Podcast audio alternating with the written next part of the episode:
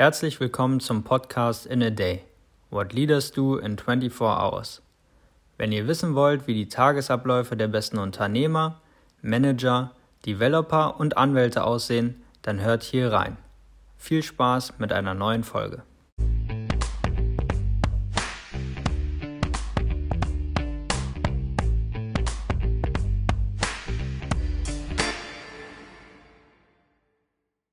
Herzlich willkommen bei einer neuen Folge des In a Day Podcast. Ich begrüße dich recht herzlich, dass du heute auch wieder eingeschaltet hast. Dafür bedanke ich mich. Ich freue mich auf die Einblicke, die wir heute bekommen werden von Jesper. Er hat uns viel zu erzählen zu seinem Werdegang und zu seinen Ritualen und Learnings, die er über die letzten Jahre aufgebaut hat. Und von daher sei gespannt auf den Input, den wir heute für dich aufbereitet haben. Hallo Jesper, schön, dass du da bist. Hallo, hallo Timo, wie geht's dir? Ja, natürlich ganz gut. Ich bin ganz gespannt. Wir haben ja gerade auch kurz vorab noch ein paar Kleinigkeiten besprochen. Von daher stell dich doch einmal vor, was waren so deine letzten Positionen, was hast du gelernt und dann gehen wir im Nachgang ein bisschen auf deinen Arbeitsalltag ein. Ja, wer bin ich? Ich bin von Hause aus äh, Softwareentwickler im, im Backend-Bereich, aber seit ungefähr fünfzehn Jahren leite ich Teams in verschiedene Größen. Die wurden dann mit Lauf der Zeit immer größer. Ich war irgendwann mal Jamba, habe da Teamleiter gelernt, habe am Anfang alles falsch gemacht, was man falsch machen konnte und habe eine Menge gelernt. Und dann habe ich dort Leute kennengelernt, die eine Firma aufgebaut haben im Bereich Mobile Gaming. Das heißt, dort bin ich in eine Firma reingekommen, die waren zehn Leute und habe mitgeholfen, die so auf ungefähr dreihundert aufzubauen als Head of Engineering und habe dort von Anfang an Hands-on Coding bis hin, als es so groß war, dann eher Entwicklung und Strukturierung der Firma, Hiring, People-Themen und so weiter. Einfach diese Firma erfolgreich gemacht. Und mit den Erfahrungen bin ich dann äh, sieben Jahre später zu Outfittery gegangen als C T O, wo ich äh, knapp vier Jahre war und habe dann dort ein, äh, ein Team verantwortet, das sich um Softwareentwicklung gekümmert, um äh, Applied Data Science, also Machine Learning Algorithmen, äh, teilweise auch Produktthemen äh, gemacht und äh, einfach dafür gesorgt, dass das funktioniert. Das heißt, ich code nicht mehr hands-on, sondern äh, bin vor allem dafür verantwortlich, dass ein, ein Team von Leuten, die Software entwickeln, gut arbeiten können, aligned sind in der Richtung, aber in erster Linie auch die Arbeitsmöglichkeit haben, gut und motiviert letzten Endes Ergebnisse zu erzielen. Magst du mal da ein Stück weit auch, wie soll ich das sagen, den Vergleich machen zwischen dem Arbeitsalltag, den du vielleicht selber am Anfang deiner Karriere hattest und dem, wo du dann in diese Führungspositionen auch reingegangen bist? Das interessiert natürlich extrem, weil wir uns den Arbeitsalltag natürlich von Führungskräften angucken, aber jeder hat ja mal irgendwo angefangen. Das heißt, vielleicht kannst du da ein bisschen den Vergleich ziehen. Also das ist komplett, ist komplett unterschiedlich. Interessanterweise fand ich, dass ich als Entwickler selbstbestimmter bin in der Zeit als, als Manager. Das liegt einfach daran, dass ich mit wenigen anderen äh, Leuten interagiert habe. Und als Entwickler geht es vor allem darum, also ein gut strukturierter Arbeitsablauf als Entwickler geht darum, dass ich in den Flow komme, also diesen psychologischen Zustand des Flow, wo du die Zeit vergisst, dich auf eine Sache konzentrierst und dann programmierst. Das ist, das ist dein Job. Und es ist, äh, das heißt, die Organisation des, des Teams, des Arbeitsumfeldes ging darum, ungestört arbeiten zu können. Es gibt Phasen, wo man sich abstimmt im Team, wo man koordiniert, worum geht es.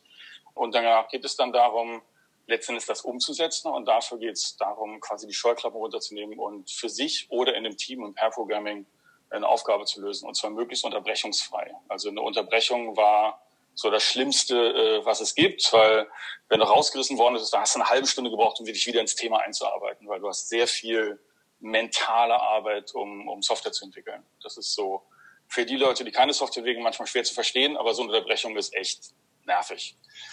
Als Manager ist es so, wenn du für Leute verantwortlich bist und jemand hat ein Problem, dann kann man das zwar koordinieren, aber es sind so viele Leute, dass ständig irgendjemand kommt. Das heißt, du wirst sehr gut darin, mit äh, Interrupts klarzukommen und du sorgst dann dafür, dass du vielleicht eine Stunde am Tag hast, wo du ungestört arbeiten kannst. Aber die anderen sieben, acht Stunden bist du ständig für andere Leute da. Entweder ein bisschen Meetings, die dann sehr hochfrequent sind, oder jemand kommt durch die Tür und sagt, ich habe doch mal ein kleines Problem oder hier ist was ganz Dringendes zu tun. Das heißt, als Manager bin ich sehr viel mehr damit beschäftigt, mit diesen, als Entwickler sage ich mal, Interrupts klarzukommen und diese gut umzusetzen. Und das ist eine komplett andere Arbeitsweise. Und das ist, hängt vor allem davon ab, mit wie vielen Menschen man zu tun hat. Und da ist dann ein, ein Manager, glaube ich, vielleicht sogar ähnlicher dem, wie viele andere Bereiche arbeiten, als ein Softwareentwickler, die eher Ruhe und Ungestörtheit benötigen.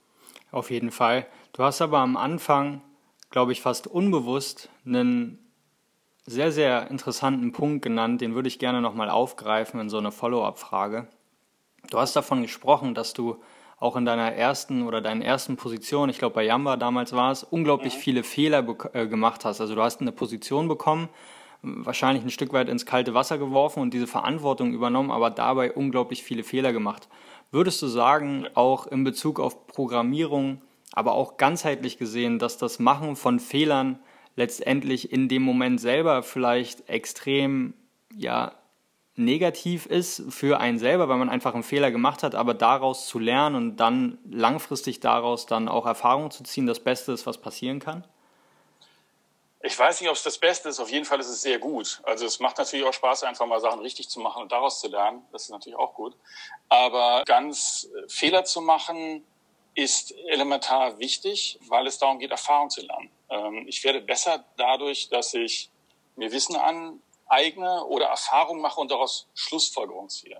Also einfach Fehler machen an sich hilft nicht so sehr, sondern es hilft, Fehler zu machen, die dann als, als Chance zu greifen, okay, ich muss jetzt was ändern, etwas ist nicht gut, weil das ging so und so aus, was muss ich ändern, wie kann ich es besser machen, darüber zu reflektieren und diese Änderung umzusetzen. Insofern ist ein Fehler immer auch eine Chance. Das ist auch ganz wichtig jetzt, sagen wir, mir als, als, als Manager von der Fehlerkultur im Team dafür zu sorgen, dass es nicht darum geht, wer hat's gemacht? Wen muss ich bestrafen? Es geht auch nicht darum, wie kann ich verhindern, dass dieser Fehler passiert, sondern ich muss an den Fehler rangehen, okay, wenn man das so macht, dann ist das das Ergebnis, das ist ein schlechtes Ergebnis, wie machen wir es besser? Was lernen wir daraus? Das heißt, eine positive Art und Weise, mit Fehlern umzugehen, gepaart mit konstruktiver Kritik und der Fähigkeit, die anzunehmen, das ist, glaube ich, ganz wesentlich, um, um sich zu verbessern, sowohl als Einzelner als auch als Team im Gesamten.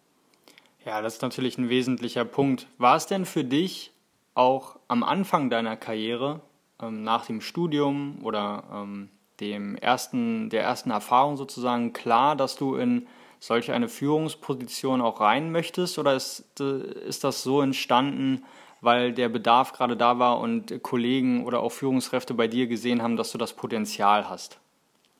Es war... Also ich hatte angefangen zu arbeiten, während das Studium noch lief. Das waren damals noch andere Zeiten. Da haben also alle Studenten der Informatik haben nebenbei gearbeitet. Und so war das auch bei mir. Dementsprechend war die Studienzeit noch anders.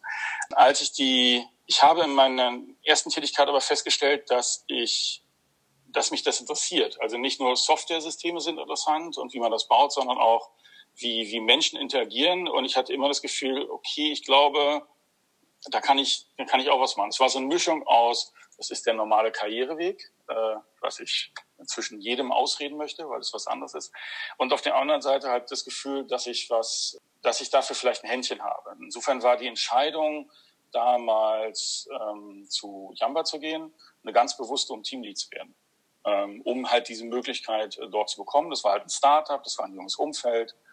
Da ähm, gab es halt die Möglichkeit, Teamlead zu werden und dann auch schnell viel Verantwortung zu übernehmen. Insofern ähm, war das eine bewusste Entscheidung, dahin zu gehen und ich habe es noch nicht bereut.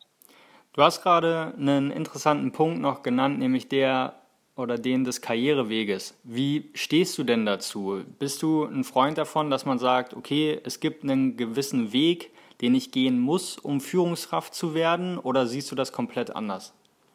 Also ich glaube, um Führungskraft zu werden, hilft es zu wissen, was die Leute tun, die man da führt. Also insofern jetzt aus der Softwareentwicklung ist es, glaube ich, ein ganz normaler, sinnvoller und richtiger Weg, zuerst Software zu entwickeln, bevor man ein Team leitet, was Software entwickelt. Wenn aber ein Entwickler das als normalen Karriereschritt sieht, und das wird oft so gesehen, also ich fange alleine an und dann lade ich irgendwann ein Team und dann wird das Team immer größer, das versuche ich den Leuten auszureden, ähm, aus einem ganz einfachen Grund. Die Frage ist immer, was macht dich glücklich und zufrieden in deiner Arbeit? Also woraus ziehst du Erfolgserlebnisse? Und wenn ich Softwareentwickler bin, habe ich eine komplett andere Tätigkeit als jemand, der ein Team leitet, was eine, eine Management- oder eine, eine Mentorship-Funktion ist. Das heißt, als Entwickler habe ich meine, ähm, mein, mein Glück, mein, also es kommt wirklich aus, aus der Glücksforschung, meine Satisfaction. Also meine Zufriedenheit ziehe ich daraus, dass ich etwas mache. Ich äh, entwickle ein Stück Software, ich schreibe meinen Unit-Test, am Ende führe ich das aus und dann kriege ich so ein kleines Brühlämpchen. Ja, okay, meine Tests laufen, ist gut. Und danach mache ich das noch zehnmal, einfach nur, weil ich so, es so geil finde, dass ich da jetzt was gemacht habe. Ich habe aus dem Nichts ein Stück Software geschaffen und es funktioniert und es ist toll. Als Manager habe ich das nicht, weil ich entwickle keinen Code. Also es gibt so Übergangsphasen, als Team mache ich noch so ein bisschen, aber irgendwann entwickelt man keinen Code mehr, der Weg führt dich dahin. Das heißt, du bekommst deine Zufriedenheit, deinen Stolz auf das, was du tust, eher daraus, was dein Team schafft.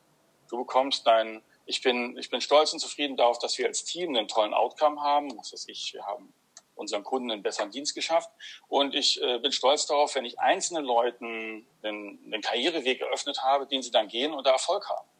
Das heißt, ich habe eher so eine Art äh, Zufriedenheit als, als Mentor und als Leader. Und das ist was anderes als, ich mache selber was. Und jeder muss sich selber fragen, was macht dich zufrieden in deinem Job? Ich glaube, als Softwareentwickler kann man genug Geld verdienen und Senior, Principal, was auch immer werden und da seinen Weg machen. Wenn ich darum, wenn ich in eine Position gehen möchte, in der es darum geht, andere Leute anzuleiten oder zu enablen, ähm, dann ist es eine andere Arbeitsweise und eine andere Art von Zufriedenheit. Und ich muss mich selber fragen, ob es das ist, was ich suche und was mich langfristig zufrieden macht. Wenn die Antwort ja ist, super, geh in die Richtung. Wenn du sagst, also eigentlich habe ich da keinen Bock drauf, dann bleib lieber Individual Contributor und mach da deinen Weg. Und da gibt es genug Möglichkeiten. Ich glaube, das ist ein ganz wesentlicher Punkt, den du hier auch nochmal ansprichst. Tatsächlich ist es so, dass wir auch immer in unseren Interviews abschließend nochmal eine Frage stellen, nämlich, was ist dein Learning, dein, deine Top-Priorität, die du mitgenommen hast aus, dem, aus der Karriereerfahrung, die du über die letzten Jahre gemacht hast. Jetzt hast du natürlich auch schon viel Input und extrem gute Impulse gegeben, aber hast du für dich auch einen Punkt, ich sag mal, herauskristallisiert, der dir immer geholfen hat und wo du sagst, das ist etwas, was du den Hörern noch mitgeben möchtest? Also es sind zwei Sachen. Das eine ist, überleg dir immer, ob das, was du machst, ob dich das zufrieden macht. Das ist natürlich, als Softwareentwicklung hat man die Möglichkeit, in einem Bereich zu arbeiten, wo es, wie es für mich ist, der Hobby zum Beruf geworden ist und das macht dann Spaß. Das ist das eine. Und das zweite ist noch viel banaler, äh, sorgt dafür, dass du genug Schlaf bekommst.